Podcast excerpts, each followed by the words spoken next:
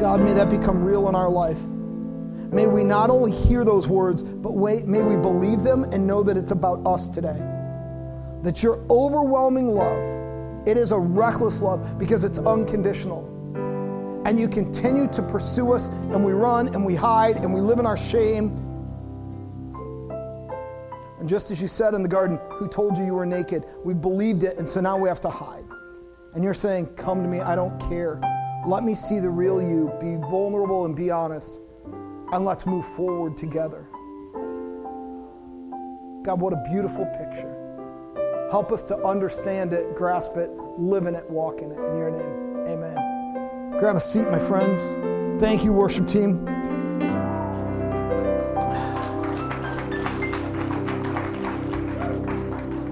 I actually had asked um, Jen when Kendra could lead because she's been our summer intern, and I said I want her to lead not just... Um, I want her to lead not just youth, not that they, I have a problem with the youth, but I said I want her to work on leading other people that aren't youth to help develop her. And so, uh, oh, Ben, where'd Ben go? Can you grab my, somebody grab my chair. I don't, I'll do it. I'll, I'll go, I got it, I got it, I got it. I'm used to my drummer. Oh, see, that's why I'm not supposed to do that. I'm used to the drummer grabbing it for me. I have been. It's been far too long that people have been grabbing my chair. So I asked if uh, Kendra could lead because I wanted her to have that experience. And um, she's not leaving quite yet. I got a couple more weeks with her, and then I'll get to say goodbye to her. I told you last week it's that time of season where I say goodbye to the people that are going off to college, and then I just hope that they come back someday. If you've got your Bible, go ahead and grab it. We're going to look at Isaiah forty-three in just a few minutes. I'm in the middle of a series called Navigating Change. And the thing that I keep telling you, are there's two things I keep saying. Number one is the only constant, change is the only constant we have in life. And number two is change is hard. Um, some of the things I've said in the past weeks are, it takes effort on our part. It is going to happen whether we want it to or not. But the other thing that I've been consistent with telling you is that your attitude, the way you adapt to change, will determine whether or not that change is effective in your life or whether you run. Time and consistency force us to accept it. But if we're going to change the negatives about us, if we're going to change those things in our life that we don't like, that takes effort. And that's where we don't like it. That's where, well, big reason we don't like change is it's this unknown. What if it's not better? What if it's worse? However, sometimes our perspective and attitude are what determine whether it's better or worse. Because there's two types of change. There's the type you choose. You choose to go to college and and you make a change. You choose to get a job and it's a better job. You choose to move from one neighborhood to another because it's a upgrade in house. Or maybe you're trying to simplify, so it's a smaller house that's easier to maintain and keep clean. Maybe you're moving, maybe you're at that stage in life where you're like, well, we've got to start downsizing because we got just too much stuff. And so you make these changes, but they're your choice. Doesn't necessarily make it easier, but it's at least your cho- choice to navigate it. And then there's those forced upon you. Illness, death, separation or divorce. These things that come into our life that are a forced change, that make it really hard to see where God is in the midst of this. As I was thinking about doing this, and as I've been putting this together, I kept going back to, God, what are you, what are you wanting me to to do? Why, why are we going to be talking about this? Because I really felt like it was what I was supposed to talk about, but I wasn't sure why. And so as I put it together, we've been uh, two separate churches combined for about three years. I feel like we're one church now. I really do feel like we are. I feel like it took us a while to get there. We saw some rocky roads. We saw people from both congregations who couldn't deal with, adapt to, or want to make the change. And that's just part of life. But now we're three years into this. Next month, it'll be three years into it. And it's funny, somebody referred to me as the new pastor at their church. Do you, do you realize I've been here since two thousand fifteen? I don't know how long I'm the new pastor, I guess until I either die or leave. But four years isn't exactly cutting edge of new. For the people that were in the Des Moines congregation, I've been here six. I'm not exactly brand new. I mean, I, let's put it this way.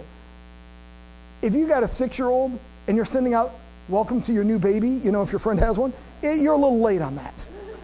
The baby's no longer new. The baby is now in the first or second grade. But somebody referred to me just recently as their new pastor. And I didn't say, I didn't correct them. I just smiled and was like, yep, that's me. I've been here since two thousand fifteen. I'm the new guy. Um, but people were forced into a change they didn't want to make sometimes. Your things are put upon you. And it's not that you don't like me. It's that you don't like the fact that it's different than what it was. And yet so many things in life, the only way for them to improve and get better is a forced change. But forced change is difficult. Forced change means I'm losing and giving up something. Maybe I'm losing and giving up relationships. Maybe I'm losing and giving up status. Maybe I'm losing and giving up my power, my influence, my control. Maybe I'm losing and giving up things, and I don't even know what I'm giving up. I don't know what's going to be different. I just know it's not going to be the same. So when people tell me they're leaving the church because we we're not the same, and I always think, wherever you go, you realize it's not going to be the same as what you're imagining we were before, right?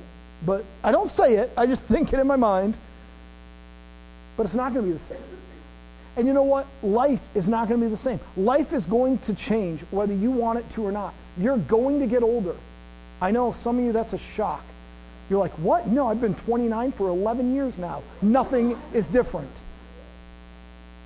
They say age is just a number. Oh, yeah? Tell that to the guy who's like, go out and race my son sometime when you're my age. Age may be just a number, but his number's way faster than my number. There were a lot of years that was not the case. For many years, we would race, and because I'm not that guy who just lets somebody else win, I would win. I might keep it close, but I would still win. I can't even do that anymore. Change happens, and how we deal with it will determine whether or not we're able to continue forward in our relationship with God. Some changes are easy to handle. Um, maybe we didn't really like what was happening, so we're glad. We see a change in, in a politician, a change in the mayor, a change in the city's policy, and we're like, it's about time. Our city wasn't business friendly. Our city wasn't bike friendly. Our city wasn't pedestrian friendly. Our city wasn't whatever. You insert your cause here. And things change, and we go, this is going to be good. And then we find out that our lives don't change nearly as much as we thought they were going to.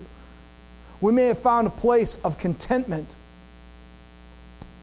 but that's not the same as being excited about change. You can just find it, well, I can deal with this. I forgot to dismiss the kids to Sunday school. I'm getting, you're supposed to just wave at me, get my attention.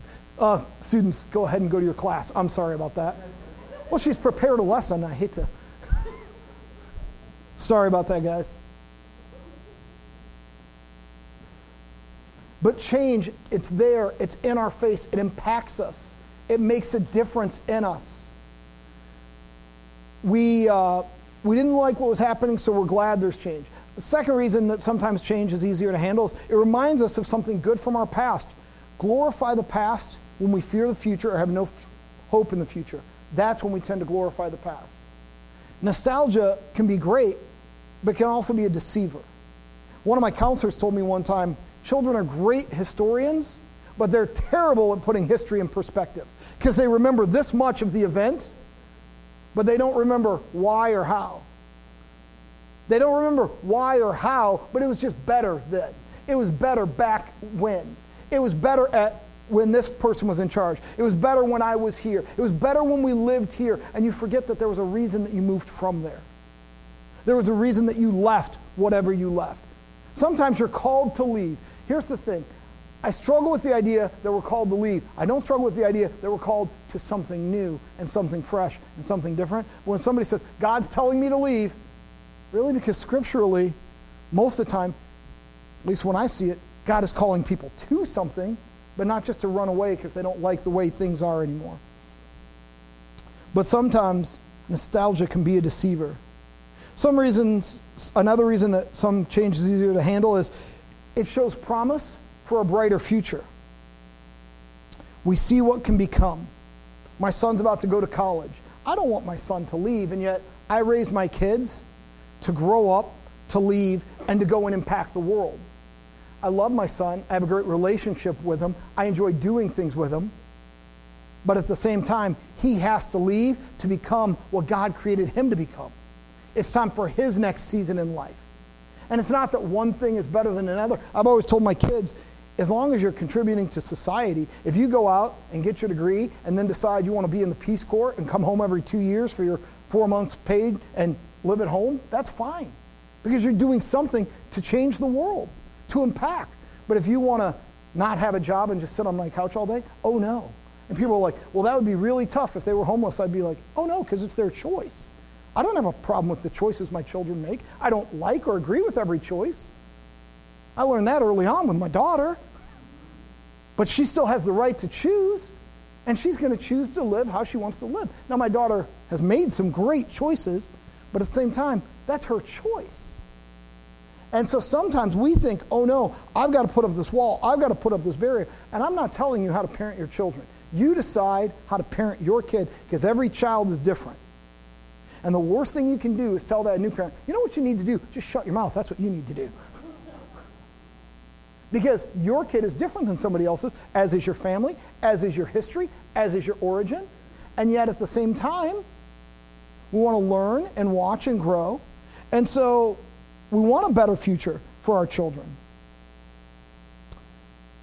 And finally, as I mentioned before, that some change is easy because it's initiated by us. I take a new job because I wanted a new job, not because I lost my job and was forced to find one. I take a new job. That's initiated by me. I'm in control. I'm in the driver's seat. I get to decide what that's going to look like. That can be a promising thing. And yet, if I'm fired and I am forced to find a new job and it takes me a while, or even just laid off because of budgetary reasons, that change can be very uncomfortable. Because now, I wasn't unhappy at my other job. I was doing a good job at my other job. And now I'm forced. And so the reason the same situation, either way it's a new job, but some change is comfortable, some change is really uncomfortable. Isaiah forty-three sixteen. I told you to turn there. Those of you who did, good job. Starting in verse sixteen, going through verse twenty-one, it says this. Thus says the Lord, who makes a way in the sea and a path through the mighty waters, who brings forth the chariot and the horse, the army and the power. They shall lie down together and shall not rise. They are extinguished, they are quenched like a wick. Do not remember the former things, nor consider the things of old. Verse nineteen. Behold, I do a new thing. Now it shall spring forth. Shall you not know it? I will even make a road in the wilderness and rivers in the desert. The beasts of the field will honor me, the jackals and the ostriches, because I give waters in the wilderness and rivers in the desert to give drink to my people, my chosen. This people I have formed for myself. They shall declare my praise. All right, so what does that have to do with navigating change? It has this. God puts change in your life because he wants you to have something new and something greater, and sometimes something forces you to do that. And life is filled with disappointments. Life is filled with things that challenge us. And you know what? We're not supposed to remember the former things. That doesn't mean you forget everybody you met after you move to the new place. But it does mean stop saying, it was so much better back when. My dad will often get caught up in the, it was so much better back when. And I'll just look at him and remind him, you mean when you didn't have indoor plumbing? Because he never had indoor plumbing growing up. And he'll talk about how great life was on the farm. And I'll remind him, you mean when you did all those chores by hand because you didn't even have electric milking equipment? Well, no, not that part. Well, which part? The part where you didn't have lights at your house? You used all lamps until you were, what, twelve years old? thirteen? You remember when they added the lights. So post-light, although you still didn't have indoor plumbing, that's when it was better? And I do that to give him a hard time. We have a good relationship. But the truth is, we glorify the past when we don't see any hope for the future. And I'm not saying There's nothing good about the past. But what I'm saying is Scripture says, do not remember the former things, nor consider the things of old. Behold, I will do a new thing. Now it shall spring forth. There's a new thing happening. There's a new thing happening in our congregation. I know it. I see it. I'm in the midst of it. I don't know what the long-term outcome is. I don't know the end results because I don't have the entire picture. But what I know is this: God is doing something. And there's been this shaking out and this kind of, the last couple years, we've actually kind of gone down in our average attendance and our finances have been, but what I see is, for a while I was like, what's going on, God? And a few months back, six, seven months ago, it was in January, I think, I was talking with somebody and they were like, I just feel like some, God is doing something new here. There's something different. There's something exciting coming. And then I started asking God, if that's true, are we prepared for what's next? See, the problem isn't that change is going to happen. I promise you that will. What I want to know is, are we prepared as a congregation, as a community? Am I prepared individually for what God is going to do next? Because it's going to take sacrifice on my part. It means I'm going to have to step up and do something. What happens if we get new families? Because right now, we don't have enough people working in kids ministry or in the nursery. So what happens? What happens if we get people who are coming out of addiction or out of recovery? We don't have a recovery group. What happens? What happens? Are we prepared for the changes God wants to make? And I'm not telling you, you have to do more, do more, do more. What I'm saying is, what is God working in your heart now that's saying, hey, it's time for you to step up into something new, or maybe something that you left behind years ago, but it's time to renew that ministry. I ask all the time, or talk all the time about our pre-service prayer or our Thursday night prayer during the school year. The reason I value that is because it gives opportunity for people to come and be prayed for and to pray over the service. Are you committed to being there once a month? Are you committed to being a person of prayer? So, how do I learn to navigate this change when, if it's coming, and it is, I don't get overwhelmed by it? Number one, be patient. God is still working, but it takes time. It's the same thing they say about steering a ship. You can steer a ship and you can go any direction in the ocean. You just can't get there fast and you can't turn around quick. The ship takes its time. It meanders. Uh, four years ago, we went on a cruise to Alaska.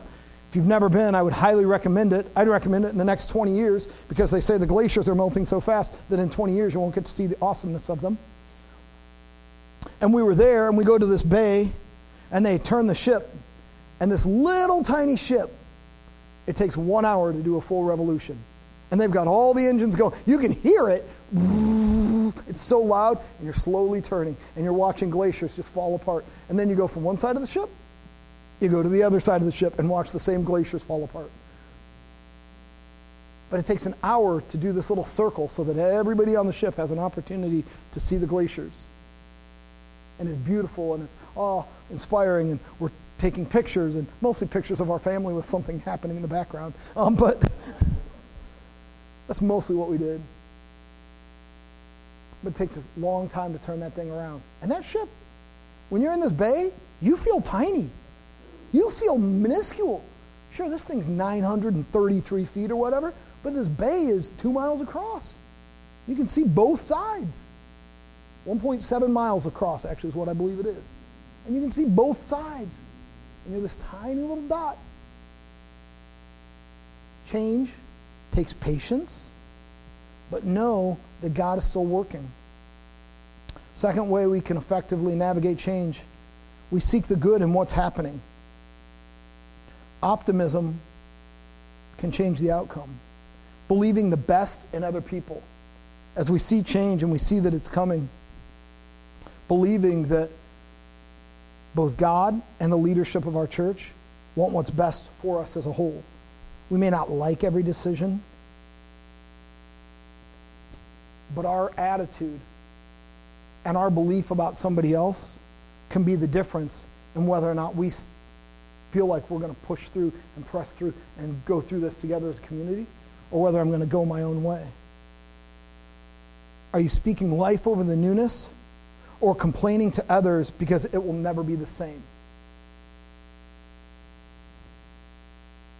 Change means things won't be the same, but they could become better. They could become new, which is the promise God has made.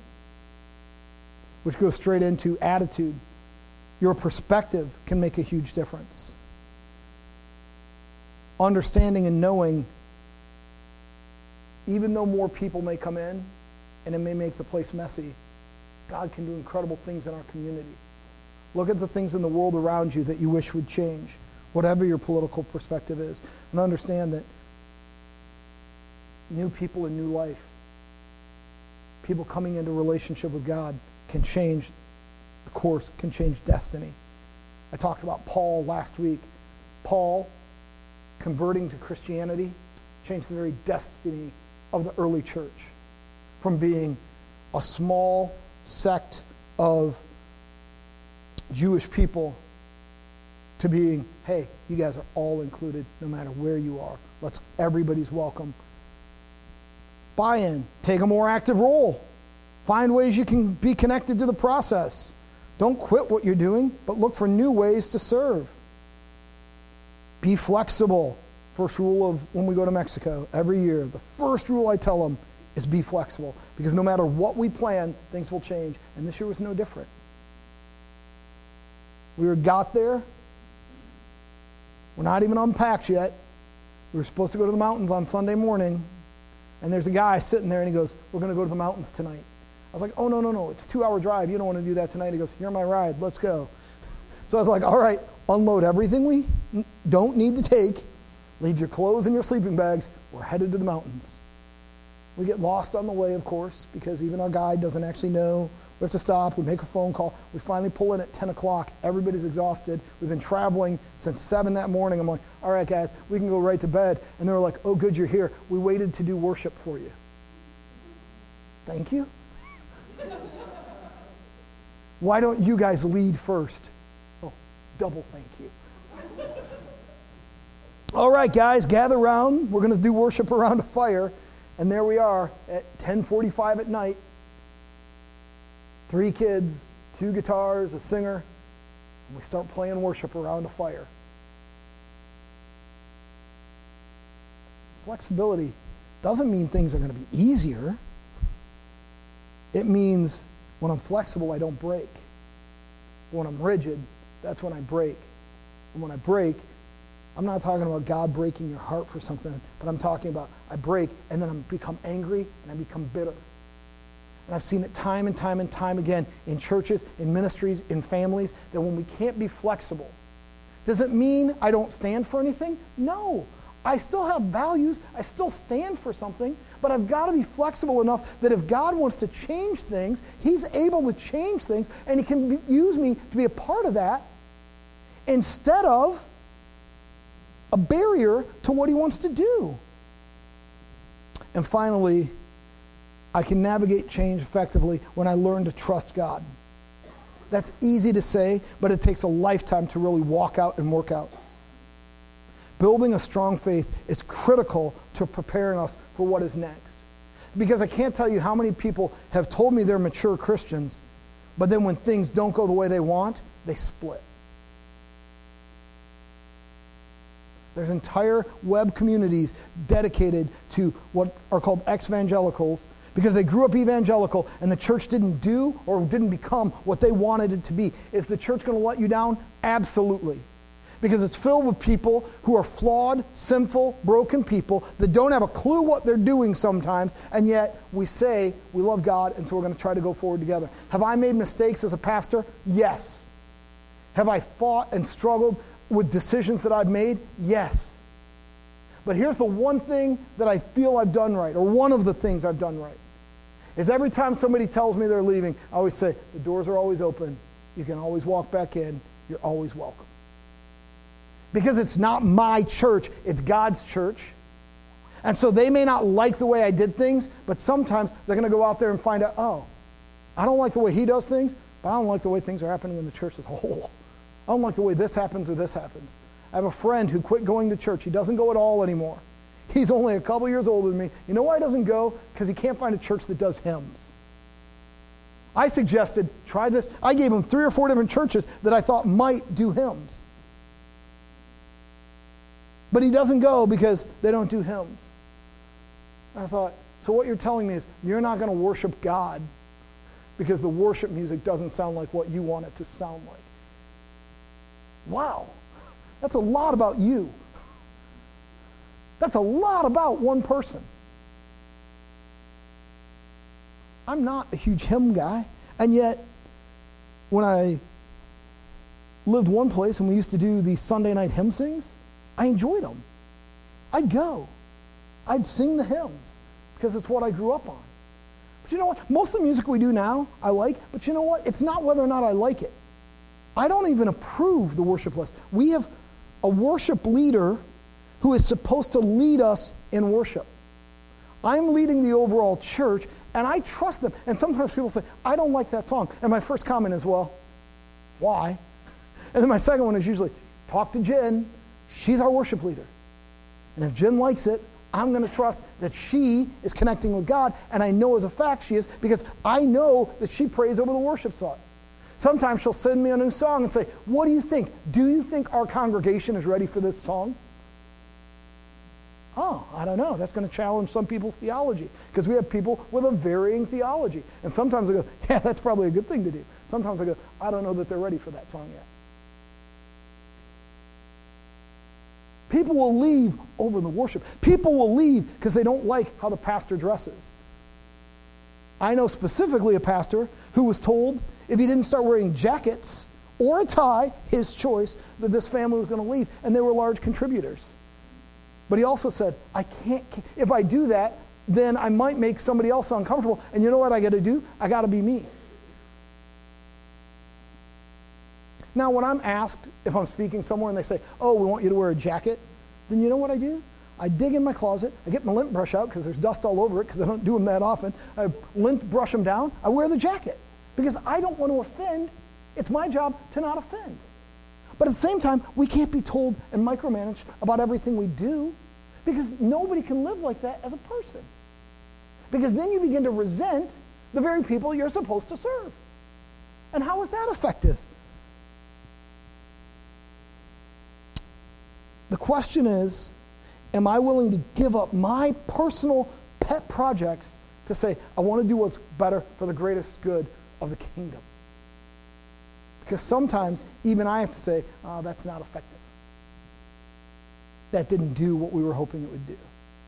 That wasn't what I wanted to see in people's lives. My goal continually, constantly, my ever or my never-changing desire is to build relationship with the people in this community. And some things work and some things don't. And sometimes people say, I just can't connect with people in the church. And it breaks my heart, but I, I believe them. I don't think they're lying to me. But at the same time, I always want to go, what's it going to take to help you connect with people in the church? Oftentimes I'll say, did you go to pre-service prayer? Because there's a group in there praying, and you could pray, and then at least you're praying in unity. Or did you do this, or did you do that? But those are just like me coming up with, you know, responses to, oh, I don't like what you're saying. But I want us to be a community that says, everybody's welcome, come in, let's be together, let's build community, because inside community, we know God. And outside of community, it's extremely hard to know God. I'm not saying you can't be a Christian, but I'm saying it's really hard for a believer to be told what to do, or given direction, or even have somebody challenge them if you're not in relationship. Because if I challenge you and we're not in relationship, then I'm just threatening you or bullying you or whatever. But if we're in relationship, even if you don't like what I'm saying, you're at least going to go, well, maybe he's got a point. Let me think about it. Let me pray about it. And I do the same thing. There are people who come and tell me what I should do a lot more often than you think. This job, for some reason, makes everybody else an expert. There's other jobs I've heard that are like that. I've heard teachers say that. Police officers have told me, everybody can do my job better than me. Or at least thinks they can. Probably other professions get that too. I didn't hear what she yelled, but she's yelling out her. Quarterbacks, everybody can tell them what to do better than they can do it. But you know, the truth is, when I'm in relationship with somebody and they ask me, hey Jeff, have you thought about this? Or they send me an email and say, Jeff, I was praying, have we thought of doing this as a church? Not go do this, But what are your thoughts on doing that? Then suddenly I'm open to receiving what they have, because we're in relationship, and I'm going to trust that God is speaking to them and maybe speaking to me through them. Now, I don't do everything everybody wants, but that's not what I'm telling you to do either. What I'm saying is, as you navigate change, know that somebody has to be there, and you have to allow somebody to speak into your life, even if you don't agree with them all the time or like what they're saying, if you're going to see the results that you want to see. Next week, we're going to talk about um, kind of the difference between believing in God and having faith as our response. So the difference between saying, I believe in God, and saying, now what do I do with this? We as a church, we as individuals, what is our response? And um, that's where we're going next week. So I hope that you'll join me next week. The next two weeks, we're going to continue to talk about navigating change and what that's going to look like. And then when we get into September, we're going to talk about what is our vision and what is our mission. Because we have it on the wall out there, but do we live it? And what does it look like if we're living it out? Father God, I thank you for this day. I thank you for your love and your grace. I thank you for your continual and constant direction for us. God, as we navigate change, as we understand that change may be coming, as we understand that change is a constant, may our heart reflect that we want you to do something new, that we're excited for something new, and we're prepared for what's next. We thank you, God, for every person who's part of our congregation. God, for those who are struggling for whatever reason today, be a blessing, a comfort, and a peace to them. To those who are lonely today, let them feel your presence. To those who are struggling to with addiction or to stay sober, give them just peace of heart and peace of mind. For those that are struggling with fear, bring them a sense of safety. God, for those who are struggling with illness, we pray healing. For those who are struggling financially, I pray provision. And I thank you and praise you for what you do in your name. Amen.